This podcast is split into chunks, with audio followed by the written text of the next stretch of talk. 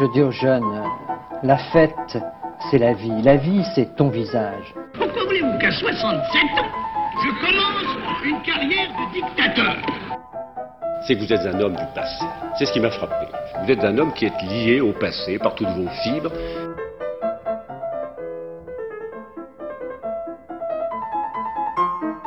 Bonne nuit les petits, faites de beaux rêves, tonton veille sur vous.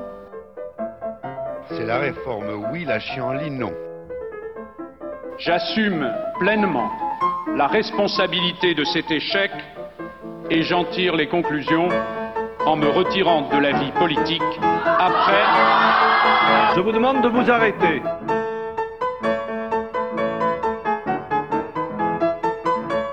J'ai décidé de dissoudre l'Assemblée nationale. Bonsoir à tous et bienvenue dans cette nouvelle émission d'Escapade. Salut Denis Bonjour Osgur, bon, bonjour à toutes. euh, espérons que vous avez passé un très bon Noël Oui. en compagnie de Radio Temps Rodez, messieurs. Voilà, un Noël ruténois magnifique euh, en famille, voilà. Avec Le beau temps qu'on a eu en plus. euh, Magnifique le beau temps. Alors du coup, on va commencer cette nouvelle émission par un sujet euh, qui fait écho finalement à ce qui s'est passé il y a quelques mois dans ce qu'on appelle encore la France. Hein oui, toujours territoires d'outre-mer, monsieur. Donc on va sortir du grisâtre un peu de l'Aveyron pour vous amener euh, au soleil euh, en cette fin de- d'année 2018. pour- voilà. Parce que la misère est moins pénible au soleil, Oui, très bien. comme disait l'autre. Et du coup, nous partons euh, à peu près à l'opposé de la planète? Mais c'est toujours euh, la France, monsieur. La France, c'est pas n'importe laquelle puisque c'est là. Nouvelle-Calédonie, Allez, terre de Christian Carambeu. voilà, puis on va, saluons. Au passage. Et donc on va parler de la Nouvelle-Calédonie, euh, surtout à partir des événements, hein, et puis euh, et puis Quels on va arriver, événements, euh, les fameux événements. Le fameux événement. Et puis on va arriver euh, jusqu'au référendum qui donc s'est passé, s'est déroulé euh, dans la toute tranquillité euh, il y a quelques mois. Voilà.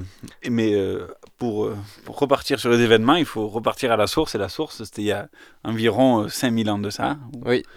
Donc l'histoire, on va commencer par l'histoire de la Nouvelle-Calédonie. Donc il y a tout juste, hein, tout juste 3200 années. Ouais, bientôt 3201.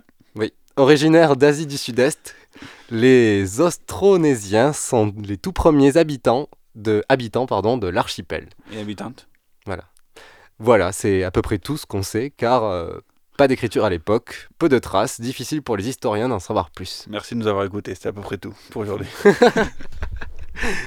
Heureusement que les archéologues sont là pour nous éclairer un peu quand même.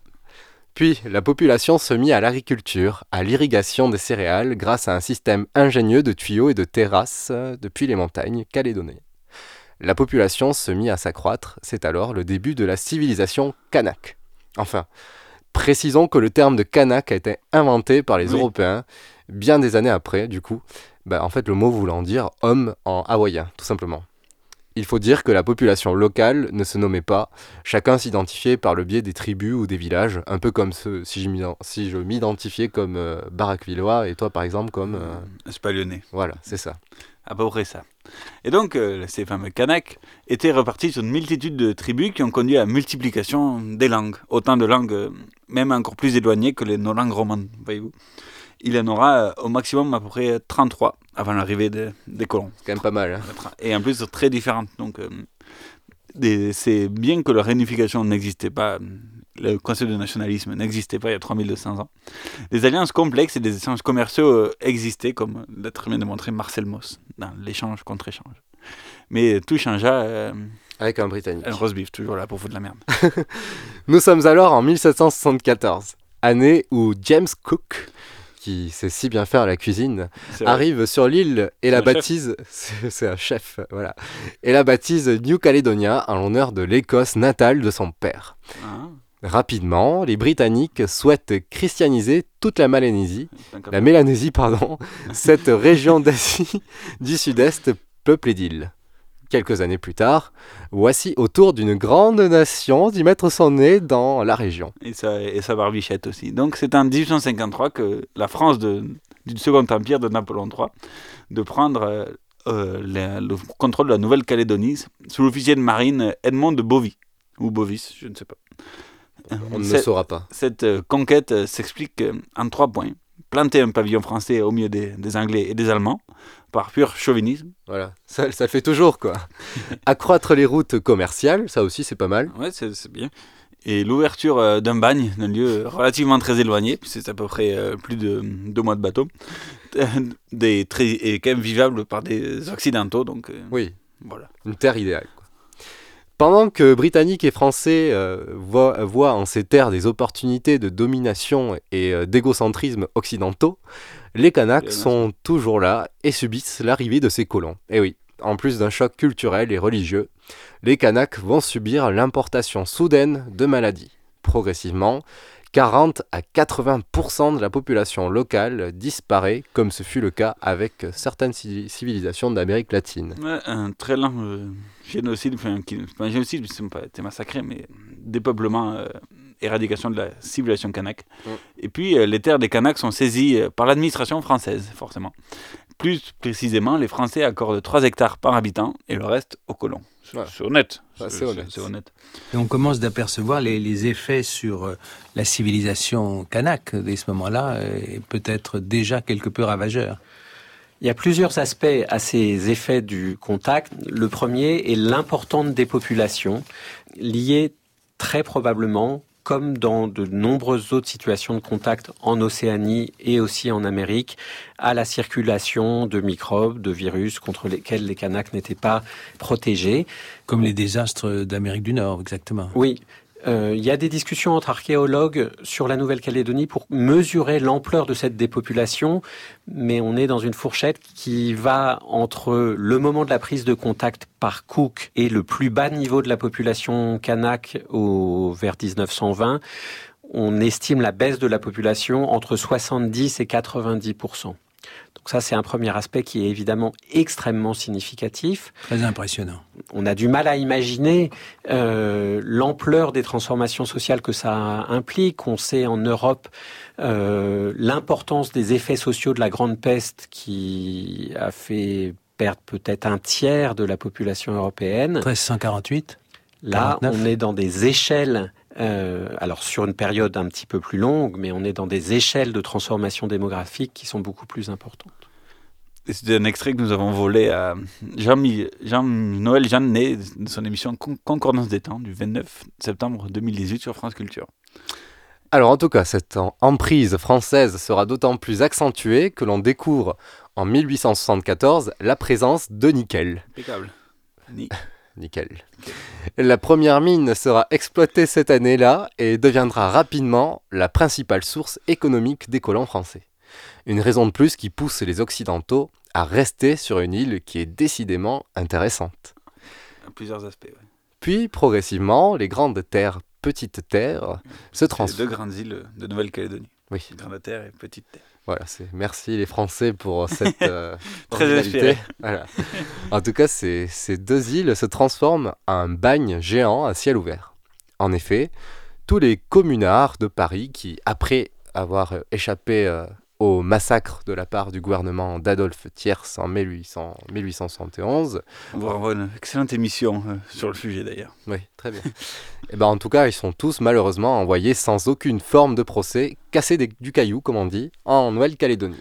Et c'est jugé suffisamment loin pour qu'on les oublie définitivement. Oui, c'est- Ceci euh, jusqu'à l'amnistie totale pour tous les communards, euh, enfin votés en 1880, après quatre euh, projets de loi impulsés notamment par Victor Hugo et aussi un peu par Clémenceau, mais ça, on vous renvoie à notre émission. Et euh, la, plus connue euh, de ces bagnards, des bagnards, est euh, Louise Michel, la Vierge Rue.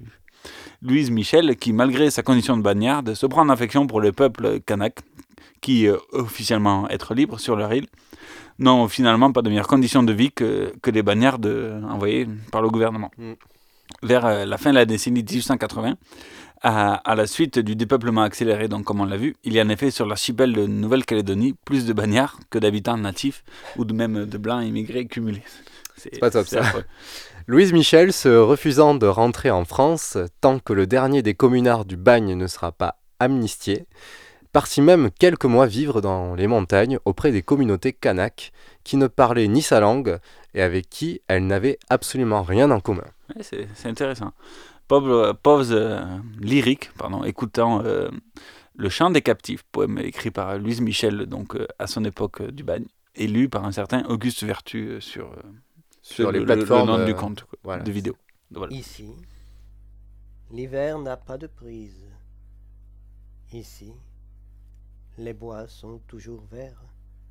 De l'océan la fraîche brise souffle sur les mornes déserts, et si profond est le silence que l'insecte qui se balance trouble seul le calme airs. Le soir, sur ces lointaines plages s'élève parfois un doux chant, ce sont de pauvres coquillages qui le murmurent tant souvent. Dans la forêt, les lauriers roses, les fleurs nouvellement écloses frissonnent d'amour sous le vent. Voyez des vagues aux étoiles poindre ces errantes blancheurs. Des flottes sont à pleine voile dans les immenses profondeurs, dans la nuit qu'éclairent les mondes. Voyez sortir du sein des ondes ces phosphorescentes lueurs. Viens en sauveur, léger navire, hissez le captif à ton bord. Ici, dans les fers, il expire, le bagne est pire que la mort. En nos cœurs survit l'espérance, et si nous revoyons la France, ce sera pour combattre encore.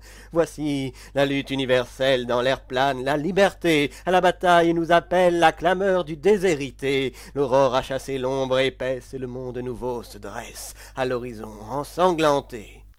Merci Monsieur Vertu pour cette euh, envolée lyrique. Magnifique. Donc, ce poème de Louise Michel. Et euh, comme euh, beaucoup de peuples de l'Empire colonial français, le peuple kanak n'aura pas non plus de grands droits au final et sera soumis à la puissance occidentale. Oui, ces années, euh, dernier tiers du, du 19e siècle est peut-être euh, la période la plus sombre dans les relations entre ce qu'on est accoutumé d'appeler les Blancs et euh, les Kanaks, avec les mises en réserve, avec euh, la répression et avec le Code de l'indigénat de 1887 qui prévoit travail forcé et impôt de capitation. La prise de possession euh, de la Nouvelle-Calédonie en 1853 ne transforme pas du jour au lendemain euh, ce territoire extrêmement éloigné de la métropole euh, en petite France. Le contrôle étatique du territoire est très progressif et le cadre juridique de la présence française s'établit petit à petit. Effectivement, se dessine autour du projet de colonisation de peuplement, tel qu'il a été décrit par ma collègue historienne Isabelle Merle, se construit une structure ségrégative avec mise en réserve des Kanaks afin de libérer des terres de peuplement, d'abord pour les bagnards, ensuite pour des colons libres. Et à ce premier étage de ségrégation territoriale, c'est-à-dire de spoliation foncière et d'enfermement kanak dans des réserves, articulé à une administration indirecte, euh, c'est-à-dire par la représentation des réserves par des chefs qui sont les interlocuteurs des Français, s'ajoute à partir de 1887 le Code de l'indigénat, une variante de celui qui est appliqué en Indochine et en Algérie. C'est le temps où les Kanaks sont réduits à une occupation de 8% seulement des terres. Il faut attendre la Seconde Guerre mondiale pour voir un premier changement. La France est alors entrée dans sa phase de décolonisation suite à la forte participation des forces d'outre-mer. Et même la Nouvelle-Calédonie a servi de base euh, pour les troupes alliées euh, dans la guerre du Pacifique aussi. C'est ainsi que dès 1946, la Nouvelle-Calédonie change de statut pour devenir un territoire d'outre-mer. Les Calédoniens souhaitant, dans un premier temps, rester français. français. Oui, la Calédonie, c'est la France, monsieur. Ouais. Malgré euh, ce nouveau statut, des voix s'élèvent pour défendre l'indépendance de la Nouvelle-Calédonie, mais doucement. Ainsi, en 1953 est créé l'U- par l'Union calédonienne, parti autonomiste fondé par Maurice Lenormand, qui, comme son nom l'indique, est Est un- calédonien. voilà. Euh, défenseur de la culture kanak, et son cousin de Gérard aussi. Et soutenu par les catholiques et les protestants présents sur l'archipel qui étaient aussi venus évangéliser. C'est comme partout, on, on leur a imposé la religion aussi, tant qu'à faire.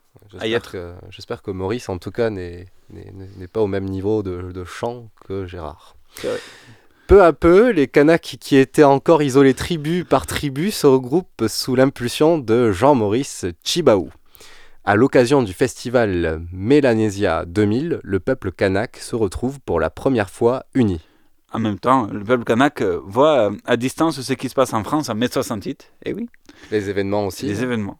Parce qu'il y avait quand même le RTF, donc ils avaient quand même euh, les événements. Une belle couverture médiatique par le RTF. Donc ce, ce tremblement sociétal, ce choc, pousse aussi les Kanaks de gauche à revendiquer et protester haut et fort le droit à la reconnaissance de leur identité kanak. La question de- de- sur l'indépendance arrive, de la Nouvelle-Calédonie étant au cœur de nouvelles interrogations. Elle, est- elle émerge. Elle émerge, elle est là. Elle est là. Elle est là, partout, dans les campagnes, sur les, sur les réseaux sociaux. hein. Après la création d'un mouvement appelé les, les Foulards Rouges, Télégramme, mais c'est le vrai télégramme pour le c'est ça. Ce dernier se concrétise en formation politique dans les années 70. L'union multiraciale dirigée par Djibaou, le fondateur du festival Mélanésia 2000, et le Parti de libération Kanak, qui deviendra plus tard le Front uni de libération Kanak, revendique haut et fort cette volonté d'indépendance. Un nouveau coup d'accélérateur sur ces revendications a lieu avec la création du Front indépendantiste en 1979, regroupant les deux partis indépendantistes. Ils font face aux Kanaks contre l'indépendance, appelés aussi loyalistes. Voilà, ils sont loyaux, voilà, Ouais. c'est très important. Eux aussi rassemblés sous une bannière commune, le Rassemblement pour la Calédonie dans la République. On sent que ça commence à se diviser du coup. Et euh, le président de la République, Varouche Codestin, rappelle les Calédoniens à leur bon devoir. euh, on l'écoute. Valéry Giscard d'Estaing, président de la République, qui le 16 juillet 1979 est à Nouméa. Un an plus tôt, le parti indépendantiste, enfin le parti l'Union calédonienne, s'est converti à l'indépendantisme et a pour la première fois proclamé son désir d'indépendance, poussé par une jeune génération euh, de Kanaks comme Jean-Marie Djibaou et Éloi euh, Machoro. Écoutez les propos du président Giscard, on est donc en 1979. L'image de la France ne doit plus être ternie nulle part par les séquelles d'une époque coloniale qui s'éloigne dans le passé. C'est pourquoi la Nouvelle-Calédonie doit être une terre de fraternité, de justice et de progrès. Mais, merci Giscard en tout cas. Merci VGE. Mais les tensions vont monter d'un cran en 1981, année de l'élection d'un certain François Mitterrand. Vous êtes. euh, Aimez-vous euh, Mitterrand? Peut-être. Mais en tout cas, j'aime autant Mitterrand que j'aime cette chanson que vous allez écouter tout de suite. Gabilou, chanson d'époque, du coup, année euh, fin 70, début 80.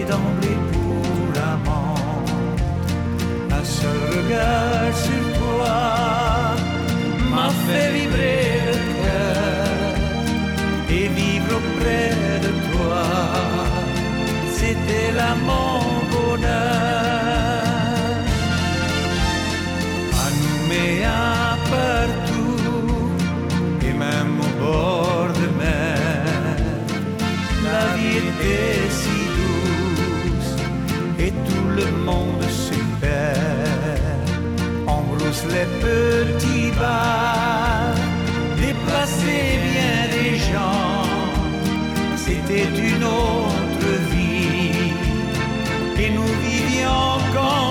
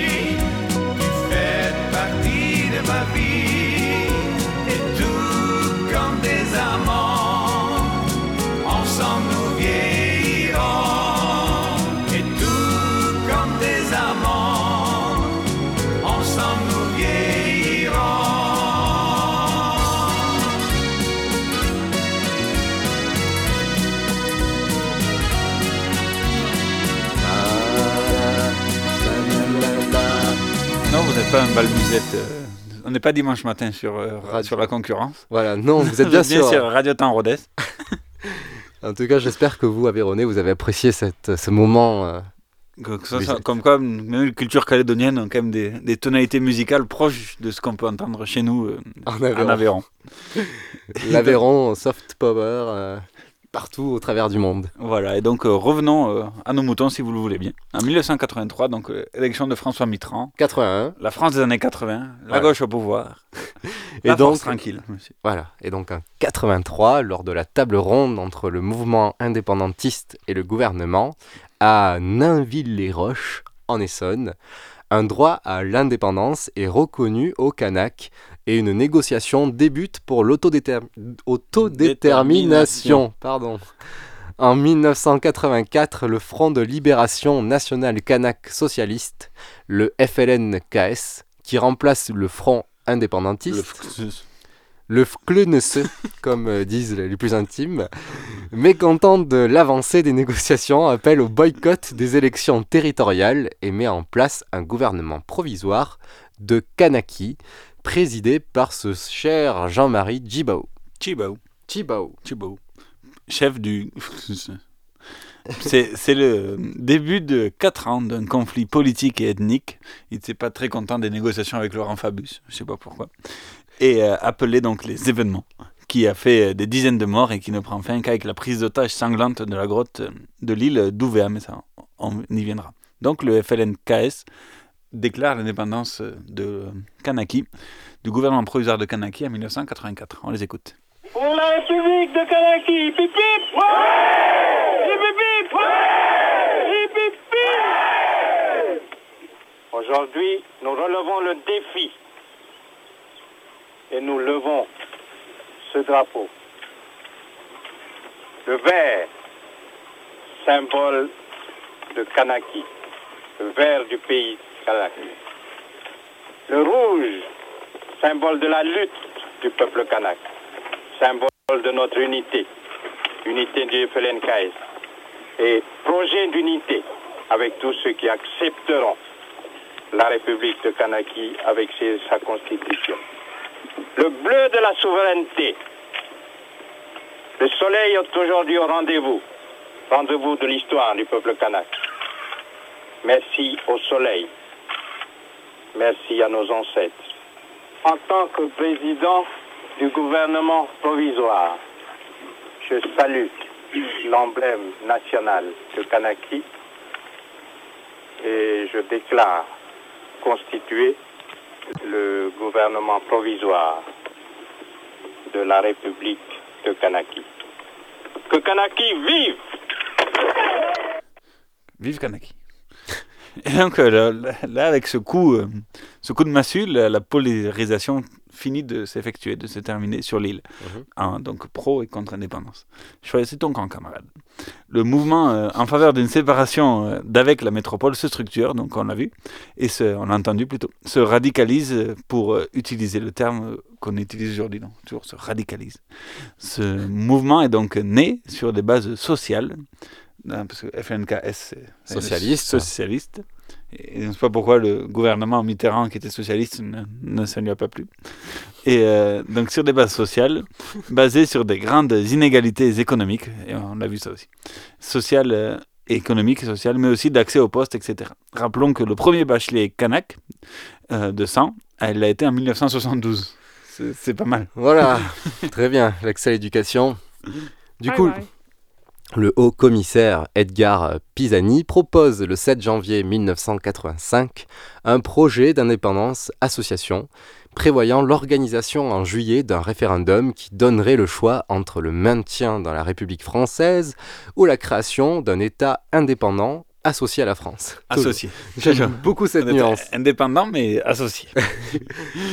Ce n'est pas sans rappeler donc la grande communauté française voulue par le général de Gaulle au lendemain de ses décolonisations. Voilà, un petit extrait. Voilà, donc divisé en qu- quatre régions. Réforme. Le point qui mérite tout de suite explication est celui de la division de la Nouvelle-Calédonie en quatre régions suivies d'élections, ce qui signifie la dissolution de l'actuelle Assemblée territoriale à majorité anti-indépendantiste. Jean-Michel Mercurol. Quatre régions sont donc créées en Nouvelle-Calédonie avec chacune une assemblée élue au suffrage universel. La région nord d'abord, autour de Yengen, c'est le fief de Jean-Marie Djibaou, le leader du FLNKS, et la population mélanésienne y est prépondérante. La région centre ensuite, là les populations mélanésiennes et européennes sont en proportion plus équilibrées, mais c'est aussi dans cette région que se trouve la ville de Thio, devenue le symbole de la lutte des indépendantistes. Avec Nouméa, dans la région sud, les indépendantistes sont largement minoritaires, mais le mode de scrutin pourrait leur assurer tout de même une représentation au sein des institutions régionales. Quatrième région, enfin, les îles Loyauté. Les Mélanésiens en sont pratiquement les seuls occupants et les indépendantistes s'y sont assurés des positions solides. On se souvient par exemple de l'obstruction faite à Dikukewe, président élu du territoire, qu'on a empêché d'atterrir sur son ligne latale. Autrement dit, la mise en place de ces quatre assemblées pourrait considérablement modifier le rapport de force au sein de la nouvelle assemblée territoriale, l'actuelle assemblée étant aujourd'hui largement dominée par les adversaires de l'indépendance. Ce plan est bien sûr rejeté par le mouvement indépendantiste. Ah bon Pourtant, c'est marqué indépendance association dessus, quand même. Je comprends pas. Qui n'a pas envie de se faire blouser. Oh. Les... Bah oui, c'est vraiment, vraiment, ils sont, ils sont un peu lourds. hein. Franchement, ouais, c'est marqué euh, dessus. euh, une bonne preuve. Cinq euh, colonnes à la une, indépendance association. Voilà. pas, con. Les tensions montent crescendo avec des événements tragiques tels que la mort d'un jeune enfant de 17 ans tué par des indépendantistes en 1985. Des affrontements entre indépendantistes et autorités métropolitaines font des dizaines d'emprisonnements et même des morts côté indépendantiste.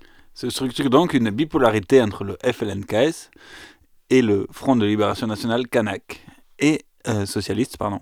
Et en face, le RPCF, l'Orgsproof, Rassemblement pour la Calédonie française. Mais euh, Mitterrand, qui avait en son temps déjà si bien géré la guerre de l'Algérie, c'est donc comment s'y prendre. Eh oui. il, il, pond donc le statut Fabius Pisani. Statut Fabius Pisani en 1985. Et qu'est-ce donc ce statut? En ces périodes de première décentralisation, eh oui, parce que première dé- 82. Eh oui. Donc il s'est dit, hop, ce, ce- ce statut divise la Nouvelle-Calédonie en quatre régions, comme on l'a écouté sous la voix de Daniel Bilalian. Oui, toujours Avec- sur France Télévisions. Toujours. Avec euh, les journalistes, c'est un peu comme les politiques, ça se recycle pas mal quand même. Avec euh, donc euh, cette nouvelle division, donc ce statut Fabius Pisani, avec euh, un conseil suprême comme pouvoir législatif et une haute autorité comme pouvoir exécutif. Ah voilà, ça c'est vraiment... Et je pense que ça plaît ça. hein. C'est comme le truc climat. On met une haute autorité, ça va changer les choses. eh bien, on va voir. On va voir, on va voir. En 86, bon, donc moralité, le- dès qu'il y a haute autorité, il y a échec. En 86, une nouvelle... C'est une haute autorité pour le climat qui vient d'être mis en place. Oui, oui, oui. Tu ne détruis pas le projet avant qu'il soit. euh, Oui, oui, oui. En 86, une nouvelle majorité cohabite avec Tonton. Qui dit donc nouvelle majorité dit moi aussi je veux faire mieux que mon, pré- que mon précédent. eh oui, eh oui, Jacques Chirac. Voilà, donc nouveau statut pour la Nouvelle-Calédonie, c'est le statut Ponce, du nom du ministre des Dom-Tom de Jacques Chirac, Bernard Ponce. Simple. Donc le statut Ponce remplace le statut Fabius Pisani. Non mais ça dans le bon sens. Oui. Comme Chirac avait reprivatisé tout ce que jadis le socialisme avait nationalisé, il en va de même avec la Calédonie. Le statut Ponce 1 reprend en prérogative le statut, euh, ce que le statut Fabius euh, Pisani avait donné en autonomie, particulièrement en matière de justice et d'éducation. Tout repart sous le contrôle de l'État. Voilà, un pas en avant, deux pas en arrière. Ponce, donc M. Bernard Ponce, dans son élan, il va même de son petit référendum sur l'autodétermination prévu en 1987. Ah. Allez hop, on va régler le problème, vous allez voter, démerdez-vous. Au milieu des violences, plus ou moins, ou du moins des tensions régionales entre pro et contre indépendance, il apparaît pas très sérieux Bernard Ponce. C'est pour ça qu'après il y a eu un statut Ponce 2 aussi. On va pas s'y attarder, mais il y a statut Ponce 1 et après Ponce 2. Et après il y a le Ponce Pilate. Euh, ben, les Oh là pro-France euh, gagnent à 98%, donc dans ce référendum de 87. Ah oui. 98% pour. C'est énorme. C'est même un plébiscite. Sauf que les indépendantistes avaient appelé au boycott euh, Ah oui.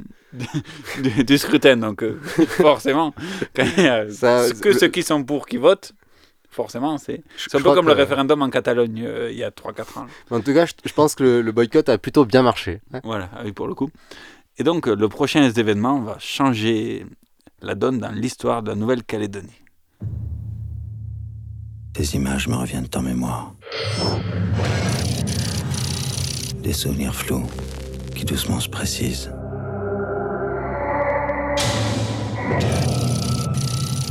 J'essaie de comprendre comment on en est arrivé là. À quel moment tout a basculé.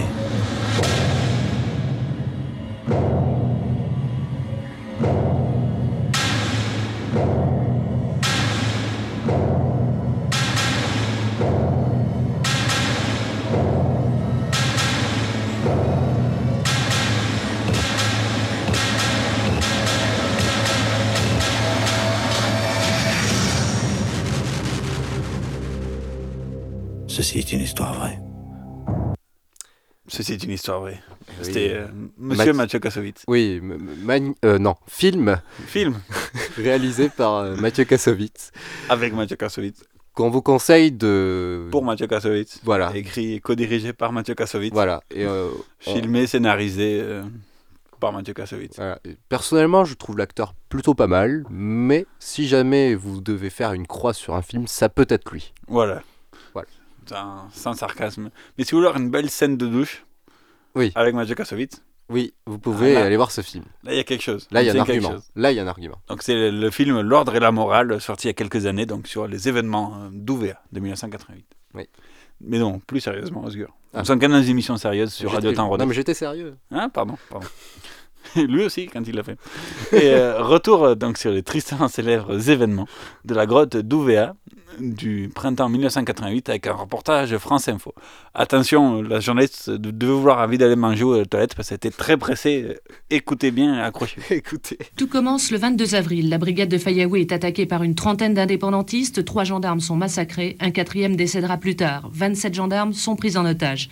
25 avril, arrivée de Bernard Ponce. Objectif, rétablir l'ordre, mais surtout libérer les otages. Le même jour à l'aube, 11 gendarmes sont libérés, 14 ravisseurs arrêtés.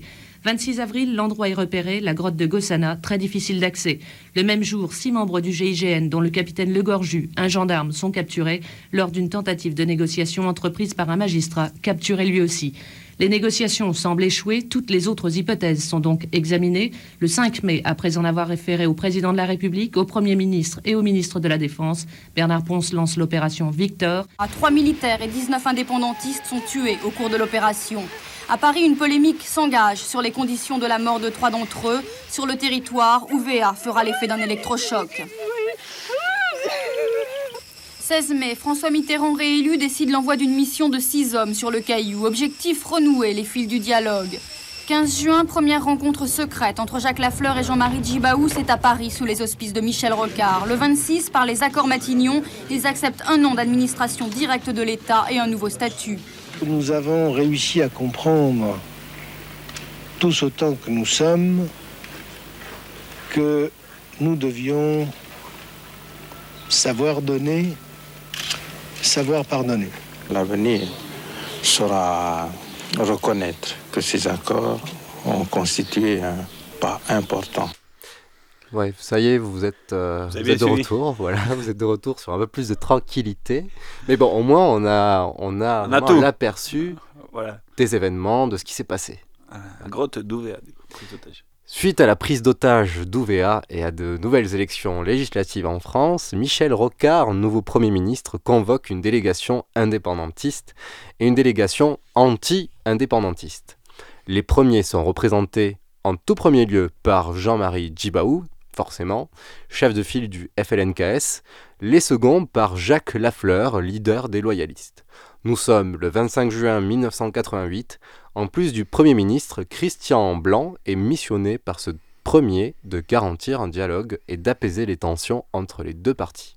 Alors que Chibaou et son fidèle camarade euh, Yewene Yewene, excusez-moi si j'écorche son nom. Non, je pense que c'est ça. Yewene Yewene, viennent euh, sur Paris pour porter les revendications d'indépendance euh, des Kanaks, du FLNKS, ils sont forcés de constater qu'un compromis devra être trouvé. Donc, en effet, Michel Rocard annonce euh, aux deux parties la proposition d'un accord en neuf points, dont les principaux sont les suivants. La reprise de l'autorité administrative directe de l'État française sur le territoire pour une année. Ça, on négocie pas. Voilà. Un référendum national à l'automne suivant, portant sur euh, les nouvelles institutions à mettre en place. La libération des prisonniers kanaks. La création de trois provinces, sud et nord des îles. Et l'organisation d'un scrutin d'autodétermination, je dis, dis donc, j'ai du mal avec ce mot, en Nouvelle-Calédonie dans les 10 ans, 1998. Voilà.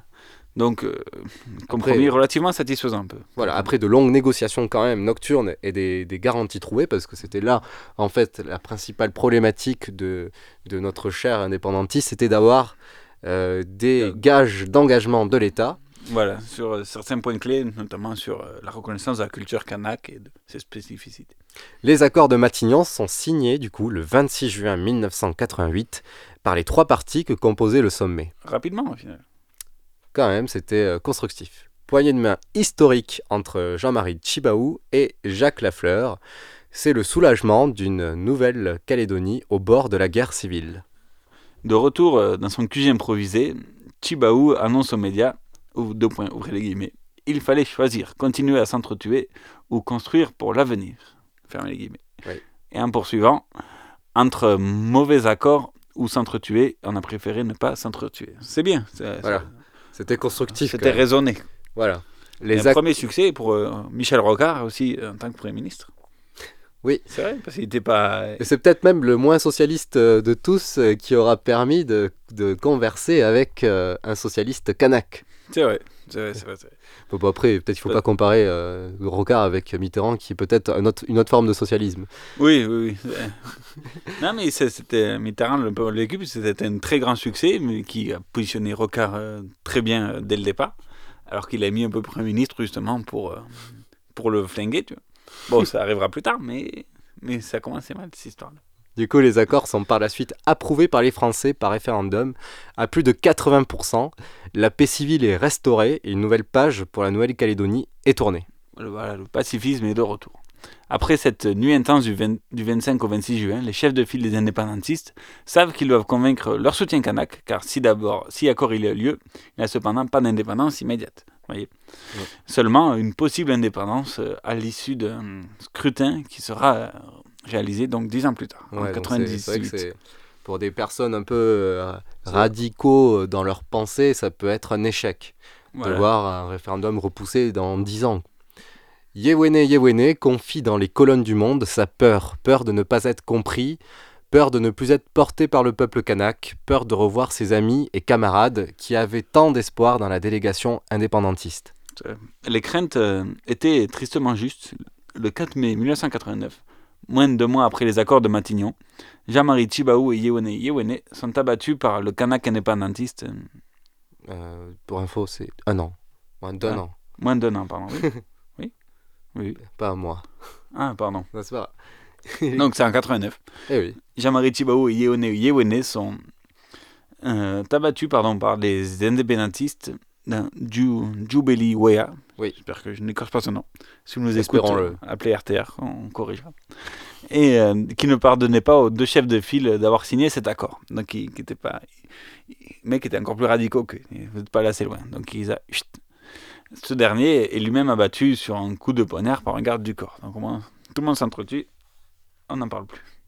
Petit extrait de Alain Bachung qui s'appelle euh, Immortel parce que quelque part euh, ce qu'a fait euh, Mais Chibaou, c'est- euh, c'est pas trop un accord. Les, les quatre viennent de mourir. Mais Je ne t'ai jamais dit, mais nous sommes immortels. Pourquoi es-tu parti avant que je te l'apprenne? Le savais-tu déjà? Avais-tu deviné? Que des dieux se cachaient sous des faces avinées. Mortel, mortel, nous sommes immortels. Je ne t'ai jamais dit, mais nous sommes immortels. As-tu vu ces lumières, ces pourvoyeuses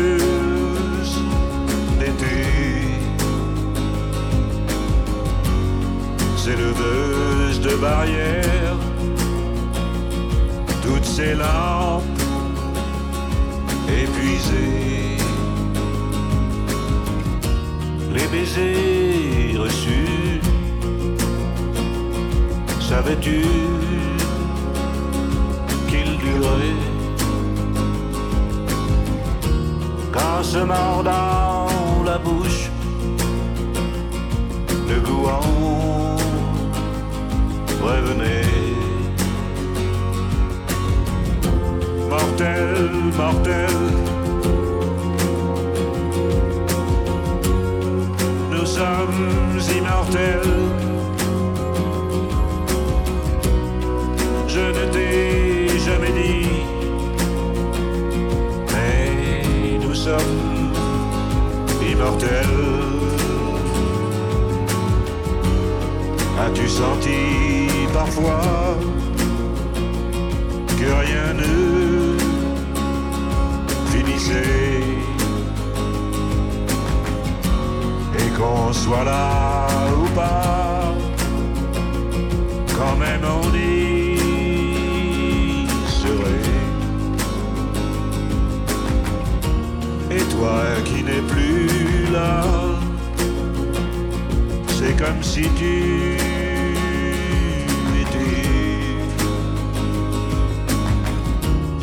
plus immortel que moi. Mais je te suis de près.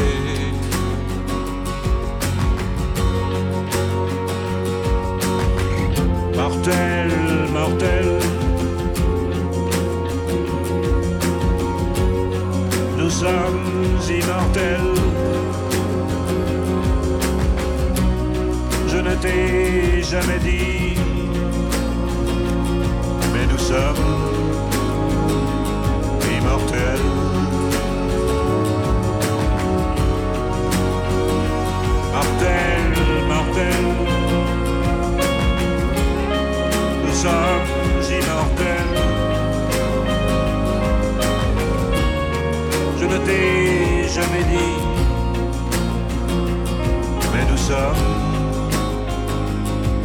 immortels. Immortel comme euh, les chansons d'Alain Bachung et aussi les idées d'indépendantistes kanak. Voilà. Qui ne sont donc pas morts avec euh, ses leaders, puisque ap- après 89, ça a continué. Oui, dix ans après l'accord de Matignon, passe par là, en métropole, la brillante idée de la dissolution de 97 du président Jacques Chirac. Ah, L'idée du siècle. Fort euh, de son retour au pouvoir, le gouvernement de la gauche plurielle, mouvement aussi immortel, mené par Lionel Jospin, qui lui aussi est immortel, veut co- co- conforter donc les accords de Matignon, donc dix ans plus tard, en 98. Cela va passer par une réforme constitutionnelle qui renforce les pouvoirs locaux, mais aussi les aspirations de reconnaissance culturelle de la part des Kanaks. C'est ce qui passa à la postérité comme les accords de Nouméa, Nouméa, capitale donc de la Nouvelle-Calédonie. On recommence?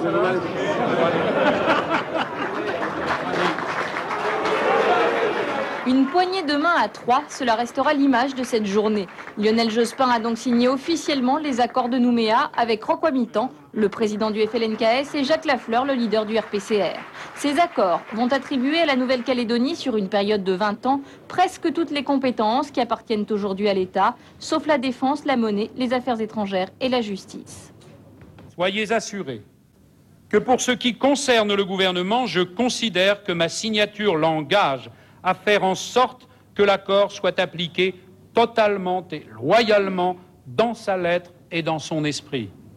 Je suivrai la mise en œuvre de l'accord de Nouméa avec la même attention que j'ai portée à son élaboration. Michel Rocard était un peu en retard pour la photo de famille, mais la présence de l'artisan des accords de Matignon rappelait que ces accords de Nouméa s'inscrivent dans la même démarche tout en allant plus loin. L'accord de Nouméa, c'est le pari tenu. C'est pour la première fois dans l'histoire, à ma connaissance, l'organisation de la conquête progressive de la souveraineté. Sacré Michel, quoi, toujours là, mais euh, un peu en retard. Si vous avez des fleurs, ne les envoyez pas, il se le fait tout seul. La mesure fédératrice de cet accord historique, sans heurts ni violence, c'est l'engagement de l'État de faire un référendum sur l'indépendance de la Nouvelle-Calédonie d'ici 20 ans. Voilà. D'ici 20 ans. D'ici 20 ans. Allez, Pas- on pas- repousse pas ce stresser. truc. Bon. Et même d'en prévoir trois en cas de victoire du non lors, du, lors des deux premiers. Voilà. Voilà. C'est faut être sûr, hein. faut vraiment prendre le temps. 20 ans donc pour l'organiser, ce qui en 1998 renvoie avant la fin de 1018. Eh oui. Donc voilà, dans 20 ans. Le calme étant revenu sur l'île, puis la mise en, en place de la réforme constitutionnelle et des accords, différents accords de Matignon et de Nouméa, euh, il se passe, euh, il se fait pas presser d'organiser ce référendum. Oui, ça se passe bien. On verra dans 20 ans. Qui, qui plus est, le courage des différents gouvernements Chi- Chirac, Sarkozy et Hollande fait que personne n'a vraiment envie de se pencher sur le dossier calédonien. vous voyez. Oui, ils veulent c'est, un peu, c'est un peu comme la Corse, on essaye de, quand ça se passe bien, on n'y touche pas trop. Tu vois. Ça, ça peut, ça- on peut s'y casser les dents dessus. Tu vois. Or, la date butoir arrivant, en toute discrétion, le gouvernement Macron l'a organisé, parce que fin 2018, il fallait le faire, pour le 4 novembre 2018, deux mois donc avant la fin de la période de 20 ans. Euh, Presque failli oublier, mais non, quand même. Ayant d'autres sujets qui occupaient les médias, puis la cohabitation entre Kanaks et Européens se passant bien depuis les accords de Nouméa, ce qui aurait pu, en d'autres termes, en d'autres contextes plutôt, devenir un point euh, d'échauffement pour euh, le gouvernement, est passé comme une lettre à la poste. Et là, on a les fameux résultats. 56,4% pour le non à l'indépendance, 43,6% pour le oui. La Nouvelle-Calédonie a massivement voté hier avec plus de 80% de participation. L'écart est plus serré euh, que ce que les sondages avaient annoncé. Et ce matin, au Haut-Commissariat, Francis Lamy, le président de la commission de contrôle, a proclamé les résultats officiels.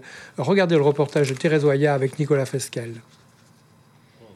Après recensement général des votes, le président de la commission en charge du contrôle de l'organisation et du déroulement de la consultation a procédé ce matin à la proclamation officielle des résultats. 174 999, c'est le nombre d'électeurs qui étaient appelés à voter hier. La commission de contrôle déclare que les résultats du scrutin pour la consultation sur l'accession à la pleine souveraineté de la Nouvelle-Calédonie, auquel il a été procédé le 4 novembre 2018, sont les suivants votant 141 099, bulletin blanc 1012, bulletin nul 1154, suffrage exprimé 138 933, ont obtenu pour le oui 60 573, pour le non 78 360 soit un taux de participation d'un peu plus de 80%, une mobilisation exceptionnelle soulignée par le président de la République. Dans une déclaration enregistrée à l'Élysée, retransmise hier soir en Nouvelle-Calédonie, Emmanuel Macron s'est félicité du refus de l'indépendance qui semble une marque de confiance dans la République française. Je dois d'abord dire l'immense fierté que nous ayons ensemble passé cette étape historique. Je veux aussi dire la fierté pour le chef de l'État que la majorité des Calédoniens ait choisi la France. C'est pour nous une marque de confiance dans la République française, dans son avenir, et dans ses valeurs. Quid de l'après-référendum? Dans son intervention, le président de la République a souligné la nécessité de discuter. Il n'y a pas d'autre chemin que celui du dialogue, a-t-il souligné. Au lendemain du référendum, le dossier calédonien est au cœur de la visite du Premier ministre. Édouard Philippe est arrivé ce matin après un déplacement au Vietnam. Et en Nouvelle-Calédonie, sa visite d'une journée est consacrée aux entretiens avec les responsables politiques. C'était un journaliste, un reportage de NC Première, donc radio et télé Kanak, de Nouvelle-Calédonie locale. Donc aussi des différents accords qui ont mis des médias locaux. Et donc on voit bien que Emmanuel Macron qui explique que la solution c'est le dialogue, c'est récurrent chez lui comme, comme solution. Et donc euh, pour une fois, euh, une élection où les sondages avaient vu juste, même si euh, l'écart est moins serré que prévu. Réaction ici à chaud du leader du FLNKS, Victor Tutugoro. Puisqu'il démontre que euh, dans pratiquement les 23 communes indépendantistes, le vote indépendantiste est consolidé, puisque nous nous étions fixés en gros un objectif de 23% hein, de, hein, de résultats dans l'ensemble des communes euh, indépendantistes et non indépendantistes, et nous sommes à ce niveau-là. Et finalement, hein, lorsqu'on regarde le résultat global, qui est de, lorsqu'on regarde les chiffres, de 57 ou 58 et c'est 42%, c'est une grosse satisfaction. Parce que si vous, hein, vous prenez, vous considérez le fait que euh, le peuple indépendantiste de la province des îles n'a pas voté, comme on l'attendait, puisqu'il est largement en dessous de 70%. Hein, eh bien, la proportion 43-57 qui est indiquée au résultat serait largement différente. Donc ce que nous disons ce soir, c'est que le, la question de l'indépendance a progressé. Extrait de Russia Today, euh, RT France, euh, voilà. Euh, bon.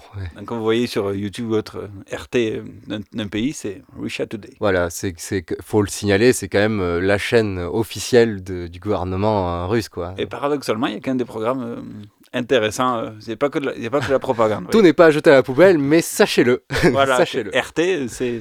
Russia Today. Et RTR, pour le coup, c'est Radio Temps Rodé. Ouais, oui, non, c'est pas pareil. Il n'y a pas Poutine à la tête de la radio. en tout cas, l'important. Voilà. Mais quand, quand tu auras fini son mandat, on peut le proposer. Voilà. L'importante leçon de ce référendum est que quand deux parties rivales voient quand même des avantages à coexister, malgré qu'il ait fallu les quatre morts dans la, dans la grotte d'Ouvéa. Et le film de Mathieu Kassovitz. Oui, qui est vraiment. Euh, la co-construction d'un dialogue est possible. Les accords de Matignon, puis de Nouméa dix ans plus tard, ont été faits en bonne intelligence, comme on dit, chacun ayant construit sur cela, trouvé sa place dans la société calédonienne, reconnue dans sa différence. Et peu à peu, l'éducation communautaire a été réussie, la réappropriation de la culture kanak par les locaux réussie, avec des médias locaux comme Nouvelle-Calédonie Première, radio et télé locale, etc. Euh, L'enseignement du Kanak à l'école et des choses comme ça. Des euh, progrès restent à faire, c'est une évidence. Mais les résultats ainsi que le déroulement sans heure important du référendum du 4 novembre 2018 montrent la volonté de construire pacifiquement le progrès économique et social.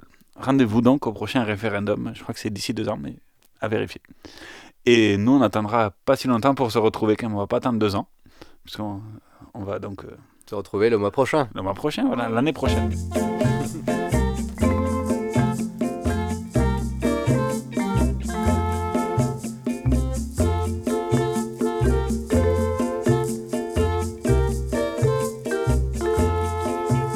Monsieur Blanc, jamais de repos, 7 heures du matin, déjà au boulot.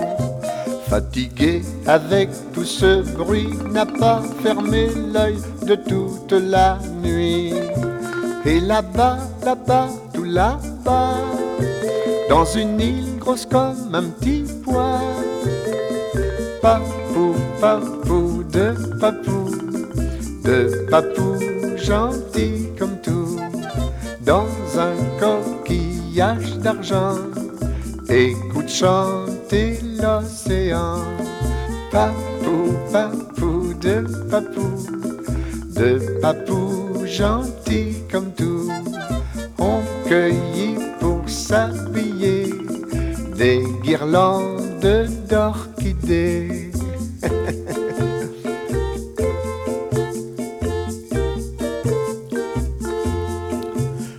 Monsieur Blanc, courir pour manger, courir pour travail, courir pour aimer. Monsieur Blanc, regardez cent fois si la petite aiguille, elle est toujours là. Et là-bas, là-bas, tout là-bas, dans une île grosse comme un petit pois. Papou, papou, de papou, de papou gentil du mouvement. Danse, danse dans le vent. Papou, papou, de papou, de papou gentil comme tout. On cueillit pour déjeuner un panier de fruits dorés.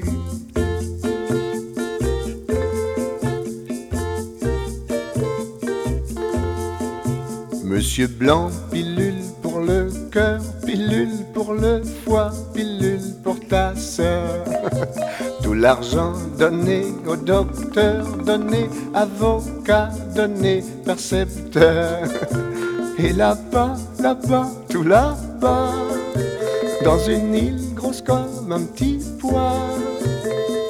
Papou, papou, de papou, de papou gentil comme tout, passe à s'embrasser en se frottant le bout du nez.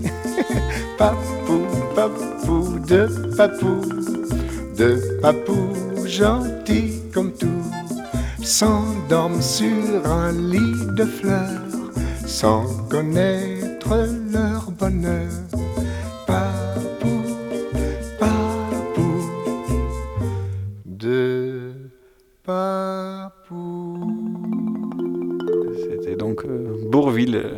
chanson sur la vie simple de, de Petit Papou, alors que Monsieur Blanc, lui, va travailler et une vie triste, alors que les papous, ils dansent, ils sont tranquillement. Voilà, Voilà. Comme vous, on espère que vous, passez, vous avez passé de bonnes fêtes en famille sur, à l'écoute de Radio Temps Rodez. Bah oui, voilà, euh, passez de bonnes fêtes. euh, Bon réveillon euh, dans 5 jours, ça, ça va arriver très vite. très très vite, hein, préparez-vous. Et puis, du coup, on se retrouve le mois prochain. Voilà, l'année prochaine, du coup. Et oui, En janvier. 2019, c'est ça. 2019 déjà. Bah, merci à tous. Et bonne fin d'année sur euh, Radio Temps Rodez.